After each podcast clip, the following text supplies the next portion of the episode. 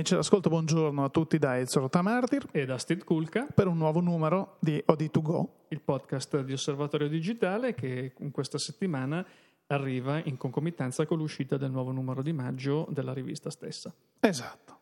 Un numero, Ezio, che ha qualche novità di cui ci vuoi parlare? Eh, sì, direi c'è un numero sempre interessante, vabbè che noi siamo un po' di parte, però... Molto eh, di parte.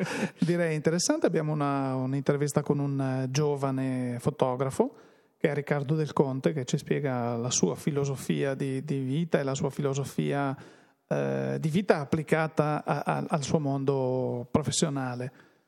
Abbiamo un test eh, dedicato alla nuova, alla compatta della serie R della, di Sony, che è la RX100.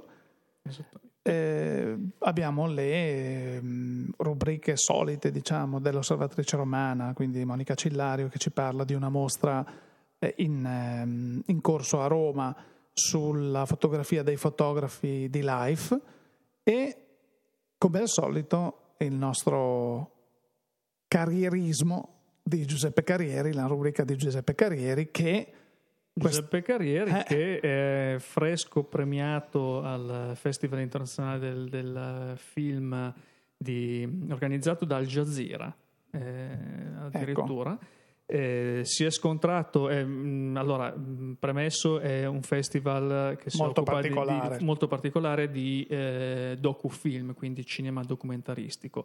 E questo ha significato per Giuseppe scontrarsi anche con eh, pezzi da 90, produzioni di BBC, Deutsche CNN, cose ecco, quindi mh, lui ha vinto nella, nella categoria dei mediometraggi eh, con una sua produzione della, dello scorso autunno che è In utero Srebrenica, che è un documentario che lui ha dedicato eh, per i vent'anni dal conflitto tra, che, che ha insanguinato l'ex Jugoslavia. E, un documentario raccontato con la sensibilità che Giuseppe ci ha, eh, a cui ci ha abituati dalle pagine di, di, osservatorio per chi già magari non avesse avuto occasione di, di, vedere qualcuno dei suoi lavori cinematografici. E noi ci congratuliamo con, siamo con molto Giuseppe, orgogliosi. Siamo molto orgogliosi perché noi di avere siamo, anche qui siamo ah. di parte forse ma anche con, eh, Beh, però per con noi, occhi imparziali. Per noi parlano i fatti, nel senso che Giuseppe, oltre che un poeta, un visionario della fotografia, è anche un grande regista, a nostro avviso, e non solo nostro, perché i risultati parlano da, da, da sé. Sì, non è il primo premio che non è, tra raccoglie primo, esatto. ai quattro angoli del mondo. Quindi, esatto. quindi bravo Giuseppe. Bravo Giuseppe, avanti così. Bravo. Ti vogliamo sul tappeto rosso, sul red carpet esatto. degli Academy. Awards.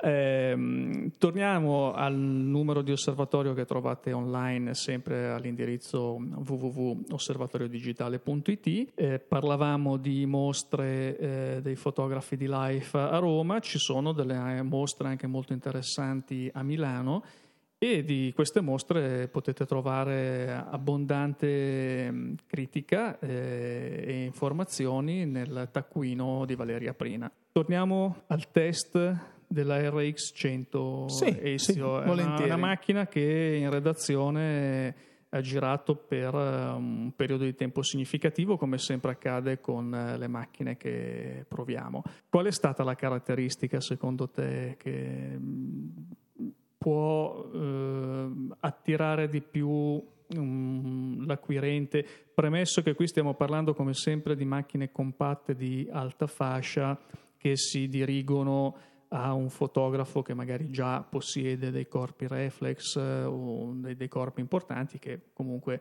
eh, alla ricerca di una fotocamera più maneggevole da avere sempre con sé, dando comunque sempre dei risultati eh, di ecco, un certo livello. Ecco, quello che ha colpito maggiormente mh, nel test della RX100 è sicuramente la qualità dell'immagine finale. Questo per una serie di motivi. Mm, prima di tutto per il sensore di grande formato eh, di cui è equipaggiata la macchina. Eh, parliamo di un sensore da un pollice. Eh, per chi non avesse così chiaro mh, il rapporto tra la grandezza de, del sensore, mm, basti pensare che eh, oggi si fotografa spesso e volentieri con il telefonino che ha un sensore di dimensioni microscopiche, eh, passi paragonato a questo, a questo, tipo di sensore da un pollice, che a sua volta è eh, molto più grande, mh, mm, a volte due volte e due volte e mezza più grande rispetto ai sensori che equipaggiano le macchine di pari settore. C'è oggi una tendenza, abbiamo visto, a equipaggiare le fotocamere dei sensori sempre più grandi, perché ricordiamo che a differenza della rincorsa che ci fu anni fa eh, verso il numero di megapixel sfrenato, oggi si dà molta più importanza alla dimensione del sensore che equipaggia una fotocamera, perché ricordiamo più grande è il sensore, mh, mm, più è grande l'area dei pixel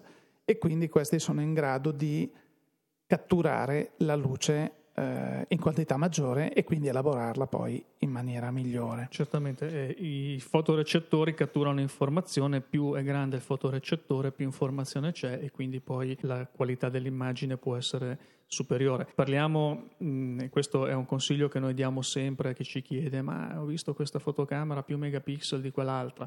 Eh, bisogna sempre rapportare ormai la densità eh, dei megapixel, quindi quanti megapixel in funzione dell'area, della superficie su cui questi megapixel sono distribuiti. Giustissimo. Quindi in questo caso, eh, con questo calcolo si ottiene eh, la dimensione del singolo pixel, chiamiamolo così, e da lì si può avere una buona indicazione, eh, anche se non è l'unica e non è esaustiva, una buona indicazione di quella che può essere la qualità finale della macchina, che poi dipende da tante altre cose, ma questo poi magari è un argomento che affronteremo in un prossimo podcast, perché vedo che eh, c'è sì. ancora un, un, po' di confusione, molti, molti cominciano a interessarsi anche di, di, questi argomenti che fino a ieri magari erano lasciati un po' eh, da parte proprio per questa attenzione verso i megapixel e altre cose, quindi adesso c'è anche più occasione di, di parlare di, questi argomenti, visto poi anche le macchine che ecco. escono sul mercato e di questo poi parleremo tra poco ancora.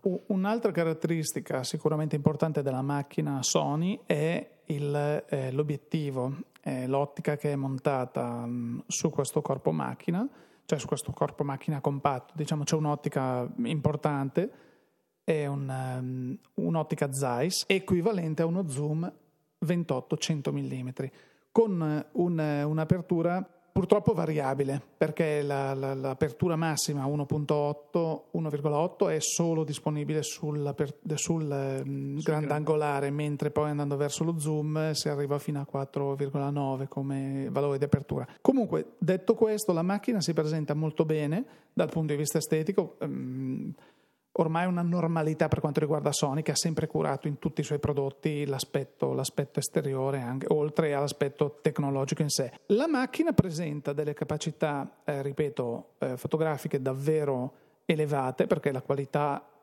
del risultato finale è veramente eccellente e direi eh, si presta ad essere, a diventare il primo corpo macchina anche di coloro che si avvicinano alla fotografia, perché mh, scorrendo tra i menu, tra le varie modalità, addirittura troviamo una sorta di eh, manuale d'uso e consigli d'utilizzo illustrati, così l'utente anche meno esperto eh, girando, facendo una foto, si trova a dire ah, adesso mi trovo in questa condizione, c'è un tramonto bellissimo, come lo riprendo? In questa modalità eh, Sony spiega benissimo come procedere quindi mh, mm, è una macchina che aiuta a, a, a, così, a, fare i primi passi anche nella fotografia, ma se un fotografo esperto si trova ad averla in tasca e vuole scattare tutto in manuale, otterrà dei risultati davvero eccellenti. Ha un display eh, molto luminoso, molto bello, da 3 pollici. Eh, anche se diciamo il problema di queste macchine ovviamente è ci vorrebbe sempre il mirino.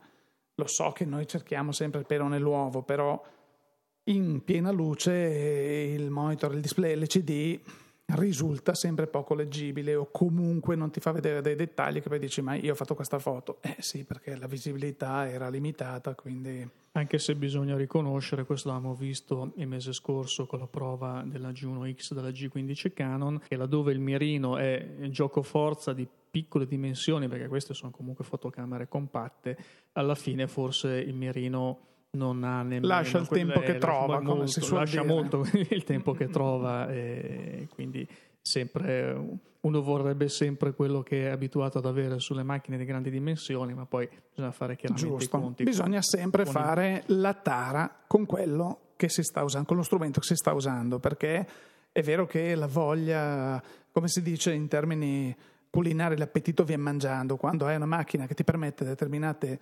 prestazioni vorresti chiederle sempre di più. Ricordiamoci che stiamo parlando di una signora compatta, molto evoluta, ma sempre una compatta, perché Sony ha una serie di, di prodotti, dalle, dalle, mirrorless, dalle, eh, dalle reflex a catalogo, quindi...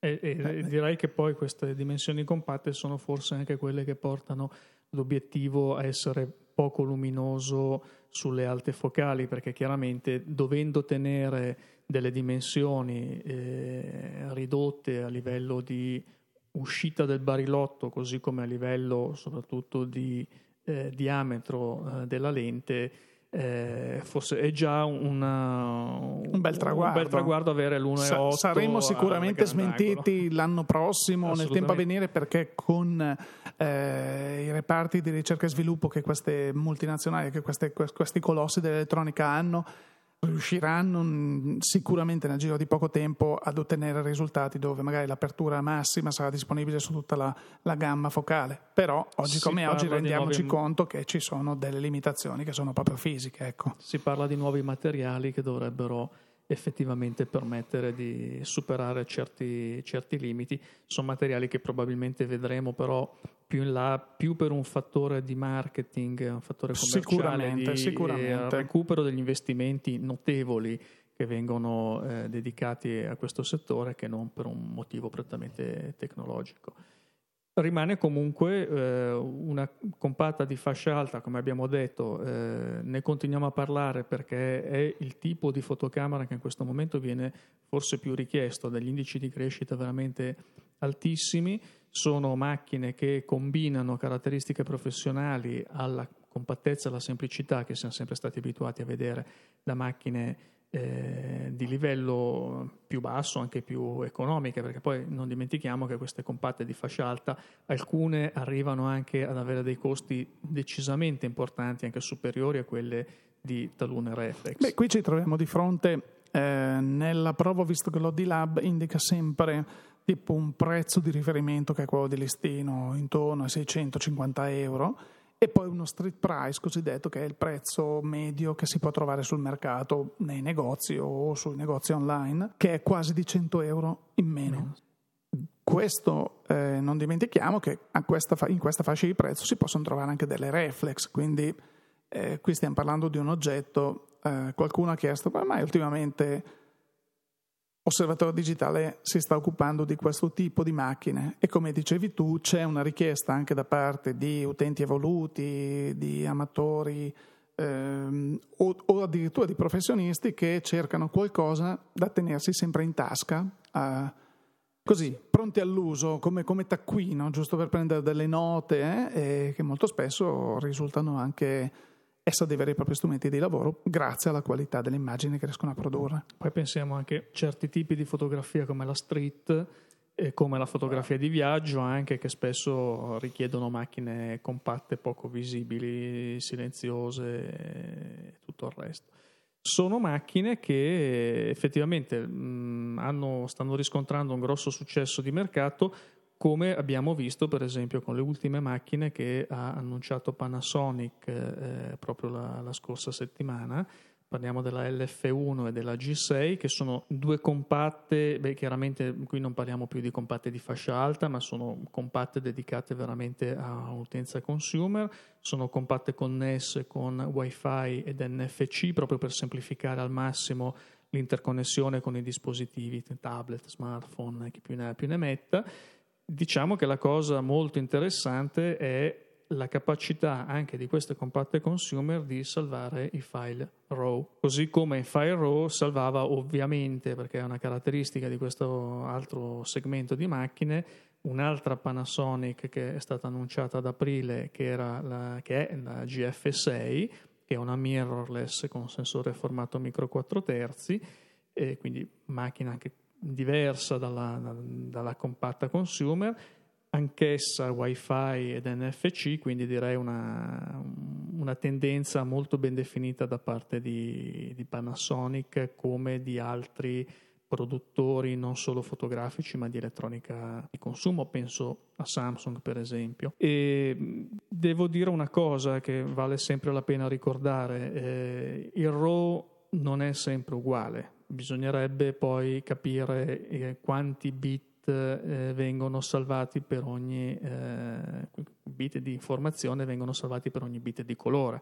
Perché abbiamo delle macchine compatte che salvano in RAW a 8 bit, quindi diciamo che abbiamo val- 256 valori per ogni colore rosso, verde, blu, mentre abbiamo eh, delle macchine che salvano in RAW a 10 bit, quindi abbiamo 1024 valori, e macchine che salvano a 12 bit e hanno 4096 valori, macchine che arrivano a 14 bit anche oltre poi per le macchine professionali. Scusa se ti interrompo, ma su questo argomento ho parlato, ho sentito vociferare così in redazione che vista la richiesta anche di informazioni e di spiegazioni a proposito del RO, pare che ci sia così nell'aria l'idea di un podcast di approfondimento su questo argomento sì, o assoluta, mi hanno dato delle notizie vere? Assolutamente, forse sarà anche più di un podcast, quindi preparati, studia, rinfresca e, e poi rimandiamo come sempre per il confronto di tutte le altre caratteristiche eh, al nostro comparatore di fotoguida che trovate su www.fotoguida.it e con una particolarità sempre legata alla profondità dei bit dei, dei file RAW.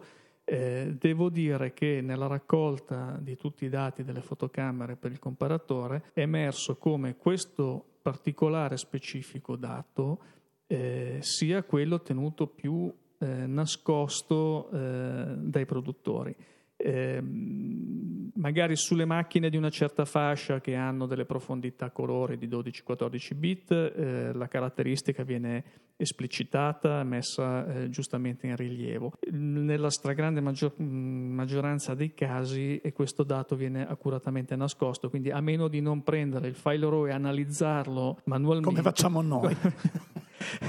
ai noi, è un, è un, dato che non viene assolutamente comunicato dalle, dalle case, quindi eh, vabbè, piccola particolarità per chi è appassionato di questi dettagli così approfonditi. Sempre, sempre rimanendo nel mondo del nuovo numero del, de, di, di osservatorio, ma nel mondo delle compatte, diciamo, si parla di un fenomeno che sta crescendo in questo, in questo momento, che è quello delle eh, macchine fotografiche che un tempo si chiamavano all weather, oppure impermeabili, oppure tuttofare, oppure oggi chiamate rugged o oh. all action eh, o sportive, cioè veramente hanno eh. tantissimi appellativi che sono quelle macchine appunto che resistono alle intemperie, vanno sott'acqua magari chi 5, chi 10, chi 15 metri, eh, resistono a temperature 10 sotto 0, 15 sotto 0, anti-schiacciamento. Sono le macchine che eh, vengono usate da, dagli architetti nei cantieri, per intenderci. O dalle mamme in spiaggia quando vanno con spia- i bambini. Assolutamente. O anche da chi fa sport, eh, anche semplicemente mountain bike piuttosto che lo sci. Sono macchine, ehm, anche queste, dalle caratteristiche molto diverse tra di loro. Nella rubrica mercati troverete questo mese una, una guida ragionata, quindi sono macchine che sono state divise in tre categorie, tre fasce, tre livelli, anche poi eh, di prezzo eh, e di caratteristiche e per ogni fascia vengono presentati i modelli dei vari produttori in maniera tale che se come eh, qualcuno spera, perché c'è chi ormai non ci spera più, dovesse eh, arrivare il bel tempo in questa primavera e estate 2013 qualcuno volesse eh, acquistare una di queste macchine per andare al mare, per andare in barca, per andare in montagna, fare gite, sport, ha una, una risorsa nella quale può farsi un, almeno un'idea migliore di quello che offre il mercato. Sì, anche perché ormai sono dotate addirittura di GPS, sono, sì, sono, sono veramente dotate di, di, di ogni comfort, direi, L'integra- L'integrazione qui gioca un ruolo molto spinto, eh, lo si paga anche in termini di eh, autonomia della batteria e in termini di costo anche d'acquisto.